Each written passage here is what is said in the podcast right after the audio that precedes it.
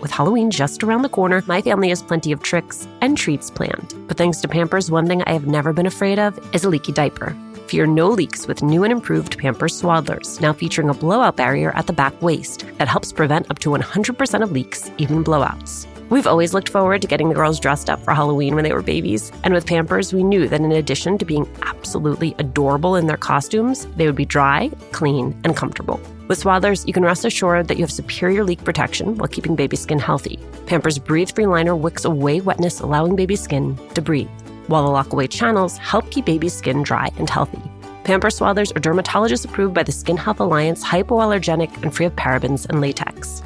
Pampers Swaddlers are available in sizes newborn to size 8 and now feature designs with the newest animal characters, Shiloh the elephant and Freddie the duck. For trusted protection, trust Pampers, the number one pediatrician recommended brand. Download the Pampers Club app today and earn Pampers Cash. Redeem your Pampers Cash for exclusive Pampers coupon savings and rewards a little update on our March 27th live recording of Latina to Latina. You did it. You sold out our early bird tickets. Thank you, thank you, thank you. There is still time to grab your regular tickets while they last. Again, the details. We are partnering with our friends at Poderistas to bring you a conversation with New York Times bestselling author Xochitl Gonzalez. It is happening at the William Vale in Brooklyn on March 27th. You can find the link to purchase tickets on our Instagram page at Latina to Latina or online at Alicia Menendez XO. I cannot wait to see you.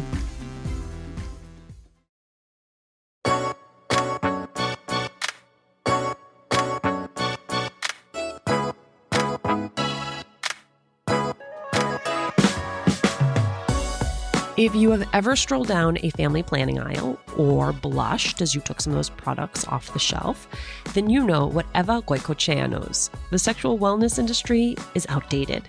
And if we're being honest, not very sexy. It's part of what inspired Eva to launch Maude, a modern sexual wellness brand created to simplify sex.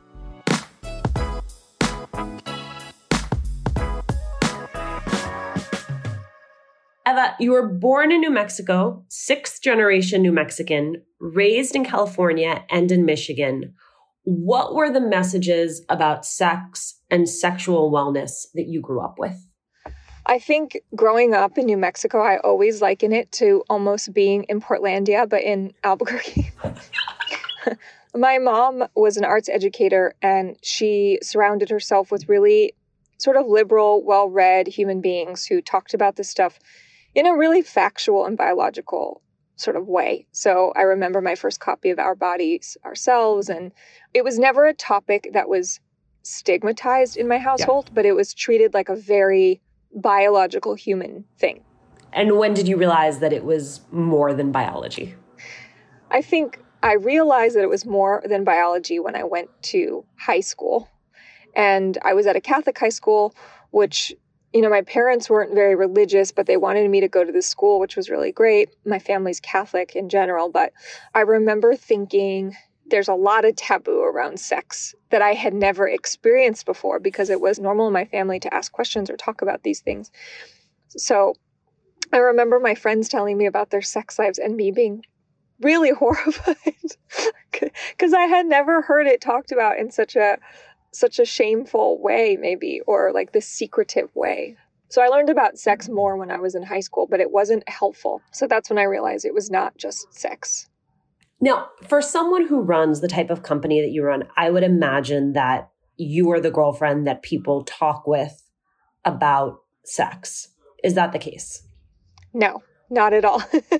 I'm not the girlfriend that they talk to about sex, which is actually why I started the company in some ways, because my feeling was, you know, I'm 38, I'll be 39. I've been married for over a decade. I'm a pretty private person, and I actually believed the market is not serving what is an audience over 25. And sure, we all have friends who we talk to about sex, but I wasn't the first person they'd go to because I, am so private. So it's not like it's going to be a reciprocal conversation where I talk about my sex life. I just don't, interestingly enough. But I think that's really what makes Maude resonate with people is that it's pretty thoughtful. I think there's also a bias against married people where people assume you're not having sex.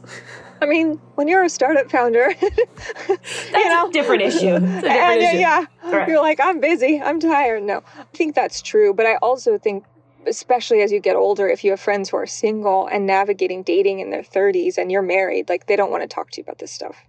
When was the first time that you started to imagine the possibility that you were an entrepreneur? When I was little. I mean, this is how I was when I was a little kid. Like I've always been entrepreneurial. I started working when I was 14. So I, I wanted to go and learn and make my own money and feel independent. And it was all of these things that I think many people who are entrepreneurs sort of have in them to say, I'm going to go do this. Obviously, there's so much else to it beyond just having the gumption that wasn't fully planned. But from the time I was very small, I always knew that I wanted to maybe run my own business. I love that. I love that. I met some designers and we wanted to work on this project together, which was Tinker Watches. It was just started unfolding and then a conversation around sexual wellness happened saying like why isn't this industry changed? And that's when i did this deep dive into the space and was like wait a second let's go back to our bodies ourselves. Why is it that we're in now you know 2015 and i still feel like we haven't made any progress around this conversation? And then who owns the market and why are we being told that this is what sex should look like by those people? And that was it I was like, this is what I'm supposed to do because I take what I learned sort of around the healthcare space and access and how we feel about ourselves because of that access. And then, and when I say access, I don't mean being able to buy it off the shelf. I literally mean like, what's the stigma? What's the, all of it. And that was it. I knew that this was what I wanted to do. So, who is in charge right now of the sexual wellness industry? Trojan in the US owns 70% plus of the market obviously you have KY who owns a lubricant, sort of synonymous with lubricant. And then on the device side, you have a lot of players. I mean, that's an industry that even though we have devices, we don't even, I'm not like at the trade shows in Vegas or, or really interacting with them. And, and, and they're all fragmented. They're not speaking to one another necessarily. So, what was the void then that you saw? I just thought, how is it possible? Design has, has led how we think about personal care or, you know, everyday objects in our home or all of these pieces of our lives. And it's not how sexual wellness has been approached. And this is a category that has so much implication around how you feel about yourself and your partner psychologically, physically, mentally. It's really an important part of your life. And this is what we're getting. this, can't, this can't be it. because it feels what? Like tacky, ugly? What, what, was sort of your visceral feeling about it? Transactional, commoditized, misogynistic, all of it. And it's been that way for decades. So I just thought this is this is the opposite of an inclusive industry. They're talking to college age boys. In the era that we're in, those boys don't even want to be spoken to that way. When my babies were going through their exploration stage, I had so much to worry about falling over, bumping heads. What did she just put in her mouth? The list was endless. But when they were in Pamper Swaddlers, I knew I never had to worry about a leaky diaper. Swaddlers are great for both baby and mommy. They keep your baby's skin healthy and dry with Pampers Breathe Free Liner, which wicks away wetness, allowing your baby's skin to breathe. Swaddlers have always given me peace of mind knowing that diaper rash and leaky diapers were not in our future. There's also the blowout barrier at the back waist to help prevent up to 100% of leaks, even blowouts. Pampers Swaddlers are dermatologist approved by the Skin Health Alliance, hypoallergenic and free of parabens and latex. Your baby deserves that. And they're available in a wide range of sizes from newborn to size 8, and now feature designs with the newest animal characters Shiloh the elephant and Freddie the duck. Having a diaper you can depend on is important, and it's why I have always loved Pampers, the number one pediatrician recommended brand. Download the Pampers Club app today to start earning rewards with every diapers and wipes purchase. Not to mention, get great parenting content with Pampers Club. Hey, Red, what are you up to? Just making sure all the M&M's gifts are wrapped and the balls filled. Remember that one holiday party when we had no M&Ms? Oh boy, I still have nightmares. The cookies? Yeah, you used all the M&M's candies that were meant to decorate the party treats, to decorate snowmen. You did it again, didn't you? they do look cute, though. Bringing cheer, M&Ms for all fun kind. Hi, Latina to Latina listeners. It's Brenda from Tamarindo Podcast. And if you love Latina to Latina, then we know that you're going to love Tamarindo Podcast. And if you're in the LA area and can't make it to the Latina to Latina live event, we'd like to invite you to our event on March 28th At 6:30 p.m., we're hosting Amigas Blossoming, a night of celebrating and cultivating blossoming friendships. This will be in Highland Park, and all the details to RSVP for free are at tamarindopodcast.com forward slash events.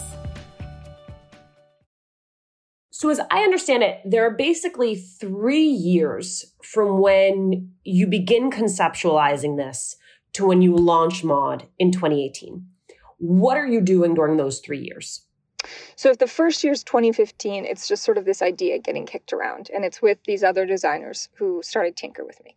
And then they're like, we don't really want to do this. We're not telling our grandmas that we make condoms. yeah, I mean, no one, everyone's like, no, we're not doing this. And I started asking Ian, my husband, for for help because he's an engineer and he's in manufacturing. And so that was like 2015. 2016, we uproot our lives and move here. And basically, in the in between, I'm coming to New York and I'm doing like these entrepreneurial programs and I'm basically trying to build network. And then in 2016, we properly move here and I continued to do that. And then in 2017, I raised money. So it was a long process. So let's break down the promise of your brand quality, simplicity, inclusivity. How did you arrive at those three pillars? And then how do you achieve each? So, side note, I was building websites and helping people with their brands. So, my initial instinct in 2015 was we're going to get this thing to market. Let's throw up a website. so we put the website up, but we were like, wait a second, we're supposed to be gender inclusive and age inclusive. It kind of started unfolding and and it was like, wait, well, these colors aren't really those things and maybe this is too young. So we went through many iterations of what it was going to be. And when I finally got here and I had really you know, kicked off the company truly, like actually filed the paperwork to launch this thing, which was in 2017, that's when I revisited what are our pillars? What do we stand for? What does, and, and inclusivity was always the thing, it was the nugget. And then simplicity and quality. Obviously, you want quality, but I think simplicity was letting design do the talking so that people could feel like they were they were comfortable. Yeah, it definitely has a vibe. I want a wardrobe that is in all the colors of the Maude design palette. you know, before we launched, I built the brand book and made sure that we were ready. So once you raise your first few million, how do you go about spending it? Okay, the first raise was 500K, and that went out the door in product. The next million and a half was used sort of in a very similar way. All through the process of what I've raised, a lot of it has gone out the door in inventory. But there is something around building a product company where you get stuck in this place where they're like, well, you don't have enough money in the bank to collateralize like a loan, and you don't have enough inventory to collateralize. And you're like, okay, but that's why I'm here. And we were spending a lot of money on inventory and raising money to try to keep up with that demand and that growth that we had set up in terms of how we thought the company should go. So it's always been, and this past year has probably been the worst of it, which is trying to keep up with demand and trying to just grow with not a ton of money.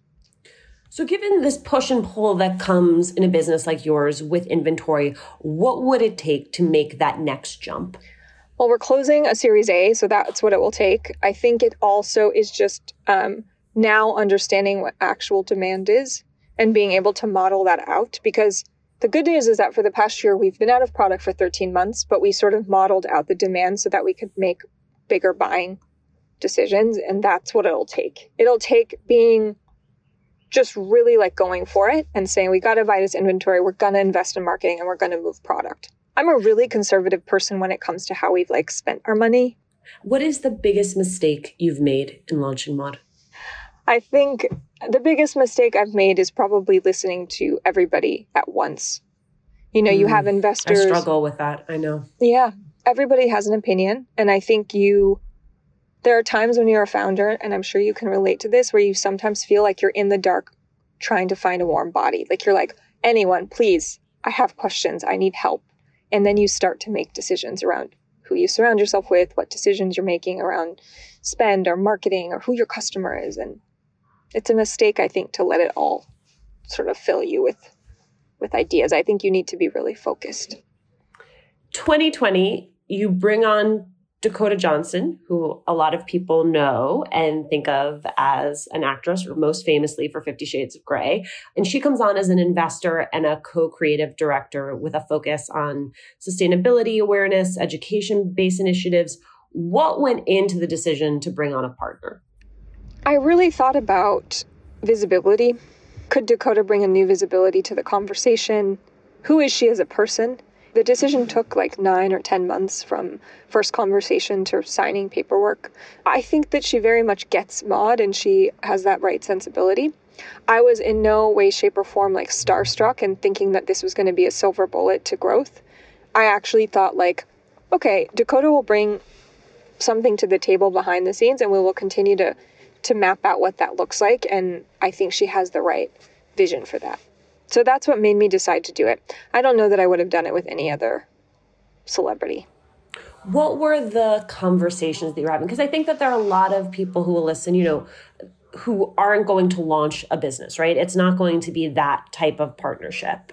But, you know, I think about Juleyka Lantigua Williams, who co owns Latina to Latina and who executive produces Latina to Latina. And we very much got thrown together and then in one of those kismet moments was like yes this is a very good partnership. We had the luxury though of working together and on a different premise before transitioning to being you know legitimate signature on the contract partners and we had a lot of honest conversations about what our expectations were of one another, what the division of labor was going to be between the two of us. And I think also we've done a really good job of continuing to come back to that and checking in on the relationship as you would any type of personal relationship.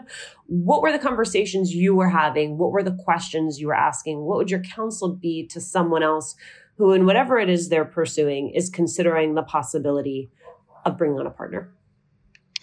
So I think there's actually two answers to this question because there's a difference between bringing on a celebrity who is not necessarily going to be like your co-founder, who's going to be championing the brand in other ways versus bringing on a partner partner and a co-founder. Bringing on a celebrity and any of the advice I've given to other people is it's not the 50s anymore. These are not people that are going to hold up your butter and like make anything happen. I think you have to like. I mean, those people are probably out there too. They're but... probably out there too. I mean, they're probably in the form of like Instagram influencers more than celebrities, to be honest, because I think we're all smarter consumers in this day and age. So I would only do it with the idea that they were actually bringing something to the table beyond just their face. I mean, with Dakota, it was like, we do not want you to be the face of Maude. It's not a celebrity endorsement deal where you're going to go and hold up a pack of condoms and be on a billboard. This is going to be behind the scenes. You're going to learn about this business and you're going to champion this business, whether that's through opening doors, whether that's through asking the right questions, whether it's through leading creative decisions. So that's what she does. And I would just say to somebody like, to your point, like have a job description, have an ask, have a clear division of labor, and then figure out who the right person is for that. Do not bring on a celebrity or somebody because you think that they're going to change everything for you. It's not how it works. Can't get over the visual of someone holding up your butter. I know. Once you launch a company around sexual wellness, do the conversations around you start changing? Me personally? No. no, I mean, I think the thing about Maude is it's like an extension of what my life is like, which is driven by design and driven by empathy and has a particular look and feel. And you could walk into my house and you'd be like, oh, this is, yeah, the person who came up with Maude lives here. Everything that I do is pretty consistent. So in that way, nobody even bats an eyelash. And I think that that's what makes Maude really special, to be honest, because it gets integrated into conversation and maybe into your life personally in the case of friends, you know. And they're like, now it's just so normal. I don't feel uncomfortable. I think the reason I'm a little knocked off my kilter by that attitude is that very often I perceive that when someone becomes a founder, especially like once they've raised an initial amount of money, once they've gotten a certain amount of press, that there is an instinct to take on a persona that matches the brand. And I don't even know that's always a bad thing or a nefarious thing. I just think it's part, you're walking into so many rooms and doing this big sell that I think those lines between yourself and the business can start to blur. But I think if you looked at Maude or you look at how we write or you look at the visuals, it's not too dissimilar from my own sensibility. It's not even that I have to create a persona. I haven't changed I wear the same clothes. I go to the, you know, like everything's the same. And raising money is not, sure, it, it changes some people. For me, it doesn't change anything. It changes, okay, now we maybe have, you know, a few more employees or we have a longer lease or whatever the point is, it, it starts to scale in a different way. But it doesn't change who I am fundamentally. And Maude was built out of who I am and what my vision for it is. So I don't have to pretend, I guess the mission of Maude isn't just to sell sexual wellness products and make a lot of money. At least that's not my sense of it. It is to change an outdated industry and make intimacy better. Yeah. What does that then look like? I think it becomes if if the way that you and I are talking about this category, if that becomes the new norm, that's what I'm looking for. I want this to have a trickle down effect to how people are educated, what conversations are happening at the dinner table, how design can be imparted and considered when you're talking about this category, how we treat ourselves and our bodies, all of it. I would not sell Maude if there was a possibility that Maude will die. I will die before Maude dies. is kind of my because I really just fundamentally believe that this industry needs to change. I mean, I could sort of go on my soapbox about why the go world, on your soapbox. Uh, no. not now. When? well, I was going to say, I think if you look at, I wouldn't call it toxic masculinity because I think there are multiple levels of like just any kind of toxic behavior out in the world. But if you really look at that in concept, that stems from how we've talked about gender and sex and power from the time we were small and whatever we were seeing in the media and how things were being spoken about in our households. And then if you're in a Latina household, which mine was more progressive than most, there's a lot of machismo happening. Maude may be amongst many brands, but I think it's it could change a lot of things if we can sort of really democratize and give voice to the fact that this is a human thing. I'm going to be in my shower using my bath wash, thinking about how I'm single handedly democratizing uh, power. I mean, if there is a cell, that is it. Yeah, I mean, I think it's just, well, if it's anything, it's going to be the vibrator, right? Because this idea that we have customers who say, my husband and I are both okay with this, or like he bought it for me, or if it's, if you're non binary and you feel like we speak to you, or if you're in your 60s, which we have people who are in their 60s and 70s and 80s coming to Maude and saying, this is my first device I've ever used we're all underserved. There are a lot of people that are in the underserved category of sexual wellness, and this industry has not spoken to us. What's next? The Series A, which came together really quickly. I've been really lucky with the investors that I've had who believe in Maude. They don't push us to be anything that we're not, and they trust us. And that's what this round also looks like.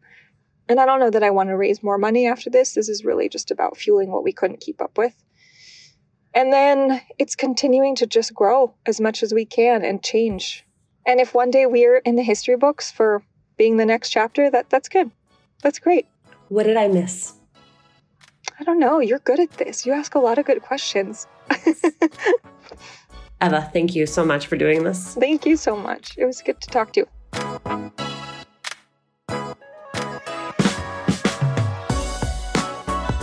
Thanks for listening. Latina to Latina is executive produced and owned by Juleyka Lantigua Williams and me, Alicia Menendez. Paulina Velasco is our senior producer. Our lead producer is Cedric Wilson. Kojin Tashiro is our associate sound designer. Manuela Bedoya is our social media editor and ad ops lead. We love hearing from you. Email us at hola at latinatolatina.com. Keep sliding into our DMs on Instagram and tweet us at Latina to Latina.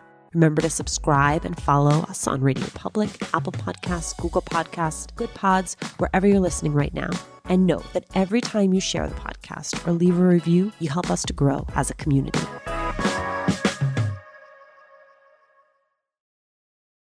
A little update on our March 27th live recording of Latina to Latina. You did it. You sold out our early bird tickets. Thank you, thank you, thank you. There is still time to grab your regular tickets while they last. Again, the details. We are partnering with our friends at Poderistas to bring you a conversation with New York Times bestselling author Xochitl Gonzalez. It is happening at the William Vale in Brooklyn on March 27th. You can find the link to purchase tickets on our Instagram page at Latina to Latina or online at Alicia Menendez XO. I cannot wait to see you.